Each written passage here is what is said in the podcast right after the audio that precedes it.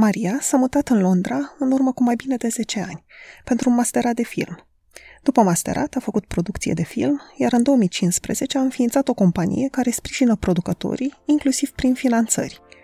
Nu o cunoșteam înainte de interviu. Am aflat de ea de la o prietenă comună care mi-a spus în luna martie că Maria e infectată cu coronavirus și se află în izolare acasă. Când s-a simțit mai bine, i-am propus să discutăm despre experiență. Cum a fost pentru ea, ce a fost mai greu și ce mesaj ar vrea să transmită oamenilor. E un interviu despre recuperare, dar și despre recunoștință, pentru sprijinul pe care ne-l putem oferi unii altora în perioade grele.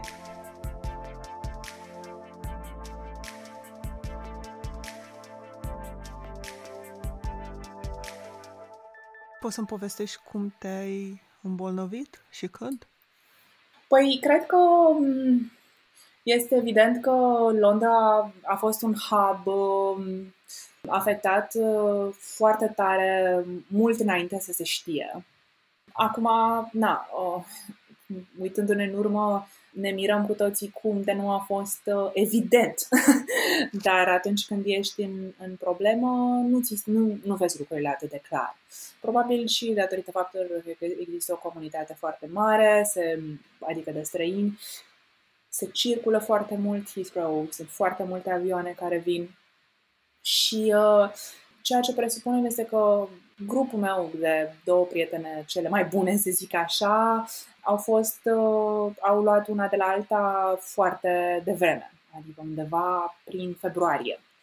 În perioada în care eu eram, nu eram aici în, în Londra, eram la Berlin și în Finlanda și în Londra nu era niciun semn de nicio isterie, nu se întâmpla nimic, s-au ținut concerte de sute de mii de oameni până în ultimul ceas, așa complet mm. absurd.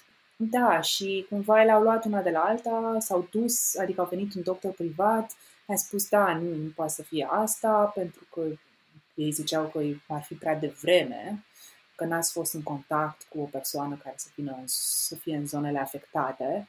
Dar uh, asta era o iluzie, pentru că, pentru că, de fapt, uh, în jurul lor, apoi, de exemplu, adică de la prima persoană care s-a bolnăvit, uh, ulterior, alte patru persoane aveau aceleași simptome, știi? Și cam ce s-a întâmplat? Da, eu m-am, m-am izolat, deja cum am întors din Finlanda, oricum m-am intrat direct în izolare. Două săptămâni nu am ieșit și mm, de atunci, oricum, am venit să o țin destul de mult uh, pe social distancing, însă a fost uh, o zi de naștere și s-a întâmplat să ne vedem cinci persoane. uh, repet, atunci nu era nimic închis. Și uh, e interesant pentru că, deși am ținut distanță, deși nu ne-am atins, am fost într-un loc închis, uh, ceea ce mă face să cred că atunci a fost momentul în care mm. s-a, s-a întâmplat, să zic așa.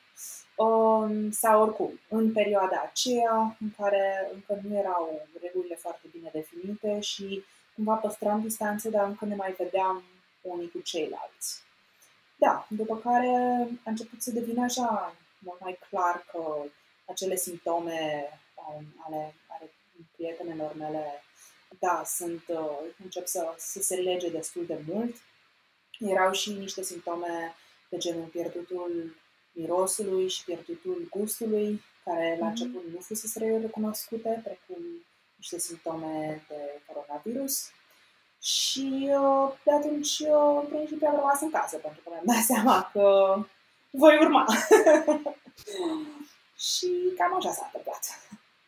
Și la tine care au fost simptomele? Că din câte știu de la prietena noastră comună, dar bine, poți să, să-mi spui dacă mă înșel, tu nu ai fost testată pentru că atunci criteriile de testare, nu știu, erau mult mai stricte sau nu, nu erau atât de multe teste, nu se testa atât de mult. Da, corect. Este, asta este una din uh, problemele cele mai mari în continuare în UK și este probabil punctul cel mai slab pentru care momentan sunt, uh, din câte știu, li s-a deschis proces din partea unor medici uh, și pentru lipsa echipamentului de DPE. Protecție. Mhm. Da, um, și uh, de altfel și uh, lipsa testărilor. Ei nu făceau teste decât uh, persoanelor care intrau în spital. Adică făceau, oricum, făceau teste și de deja erau și multe teste negative pentru că oricine intra în spital cu orice fel de afecțiune era testat. O, ceea ce e de înțeles. Vreau să testeze să vadă dacă cineva care vine să se trateze de, nu știu, că a avut un accident de mașină, ca să nu infecteze uh, cadrele medicale. Însă testele nu au fost, altfel nu, nu mai erau deloc valabile pentru restul populației. Um, și chiar cred că am, am pierdut fereastra la câteva zile, pentru că o cunoștință a reușit să se testeze cu vreo patru zile înainte, după care au anunțat că nu mai fac uh, teste decât celor care, care intră în spital. Așadar, eu n-am putut să știu sigur. Însă sunt niște simptome unice, să zic așa. Și așa că am vorbit și cu uh, doctor de familie și cu asistenți medicali pe care i-am sunat, e un număr special aici, uh, paramedici, pentru că la un moment dat trebuia să luăm decizia dacă să vină să mă ia, să mă duc la spital. Da, și asta este, este simptomul de, de respirație foarte, da, foarte obstrucționată. Adică de la un moment dat Poți să descrii cum se simte? Într-un fel? Da, e, cred că pe mine cumva m-a ajutat faptul că am, am auzit o înregistrare cu cineva, o prietenă de a unei prietene, de ale unei prietene înainte. Și așa am putut să identific. Deci, pur și simplu, trebuie să auzi o persoană bolnavă cum vorbește. După fiecare cuvânt, nu mai ai aer. Simți că în momentul în care încerci să tragi aer în piept, oricât de mult ai încerca să tragi aer în piept, uh, nu reușești, nu reușești, aerul nu intră.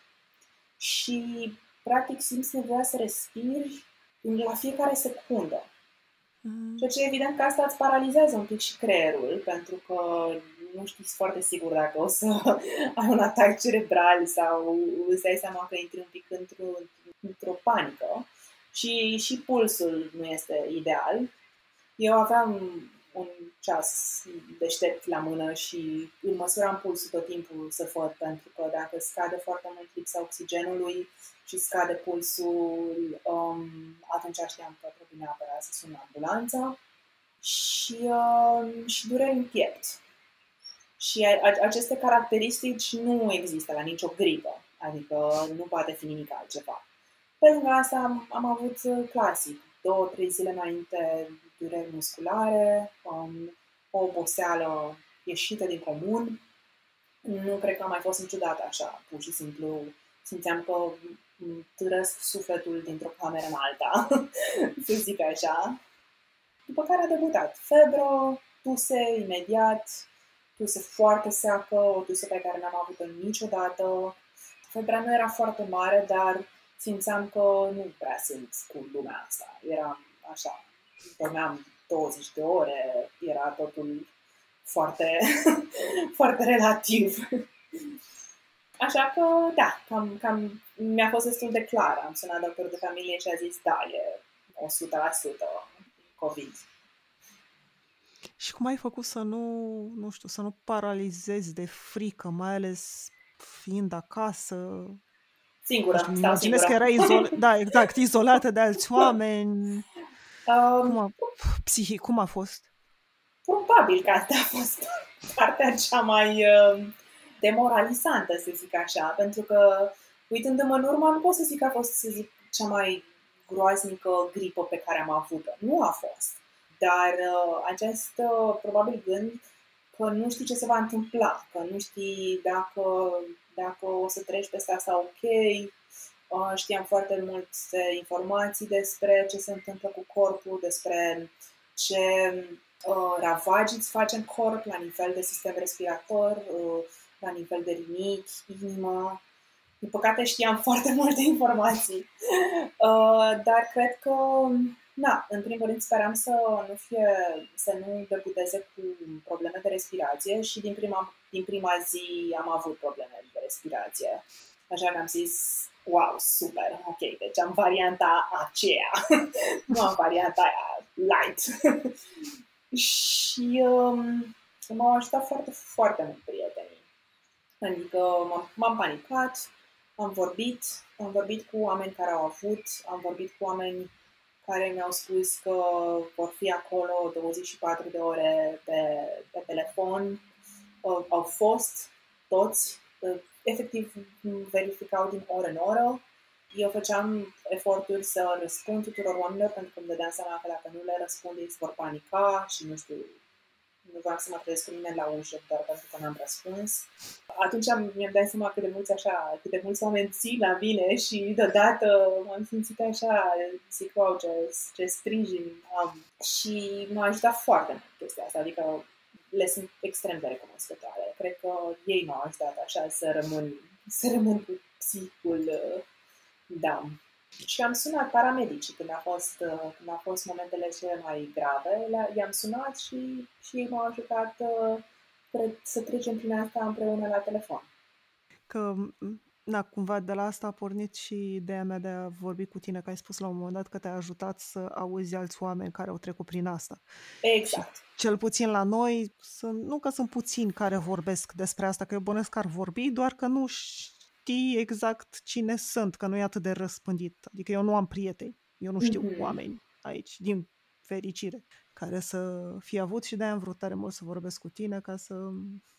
Exact. Nu știu, să audă oamenii că poate fi rău, dar că trece exact. în cele mai multe cazuri.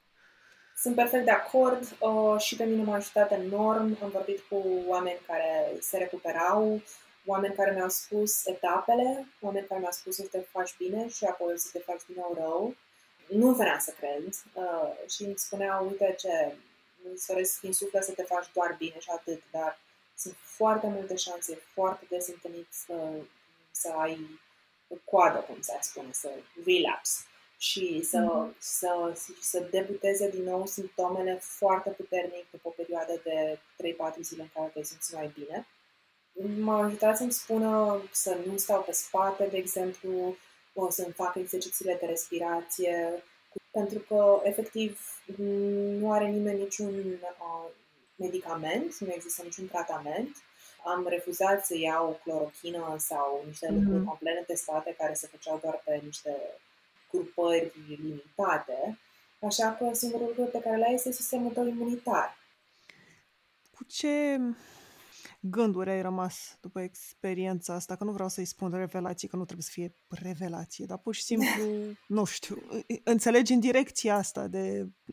Că imaginez că e ceva marcant, nu doar să te îmbol... Da, și să da. te îmbolnăvești, să treci prin asta singură. Da. Cu ce um, gânduri, da, ai rămas? Gânduri de solidaritate. Cred că um, dacă există oameni care trec prin asta, mi se pare foarte important um, grupul social să-i sprijine. Mi se pare că în niciun caz nu pot să fac o paralelă cu o boală mai gravă, dar nivelul acela de suport moral pe care îl primești, în condițiile în care tu știi că ai putea să ajungi în spital sau nu, doar acel, acel necunoscut uh, pentru 7-10 zile pe care l-ai în față, e foarte, foarte important ca să ai un, un, un suport, un sprijin în, în prieteni, cunoștințe, familie. Am avut uh, prieteni, prieteni din școală, prieteni cu care nu mai vorbeam atât de des, care au aflat și îmi scriau tot timpul. Deci odată asta mi s-a părut deosebit, sincer. Nu, nu am cuvinte pentru recunoștința pe care o simt pentru ei.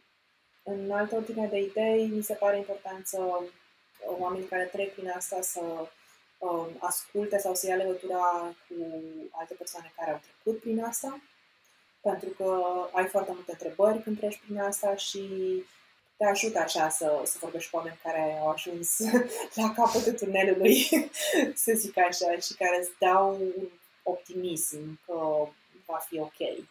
Aș spune că așa, la nivel, de, la nivel spiritual, cam, cam astea au fost uh, cele două lucruri care da, au, uh, au dat o perspectivă. Și ca ultima experiență, să zic așa, cred că e foarte multă recunoștință.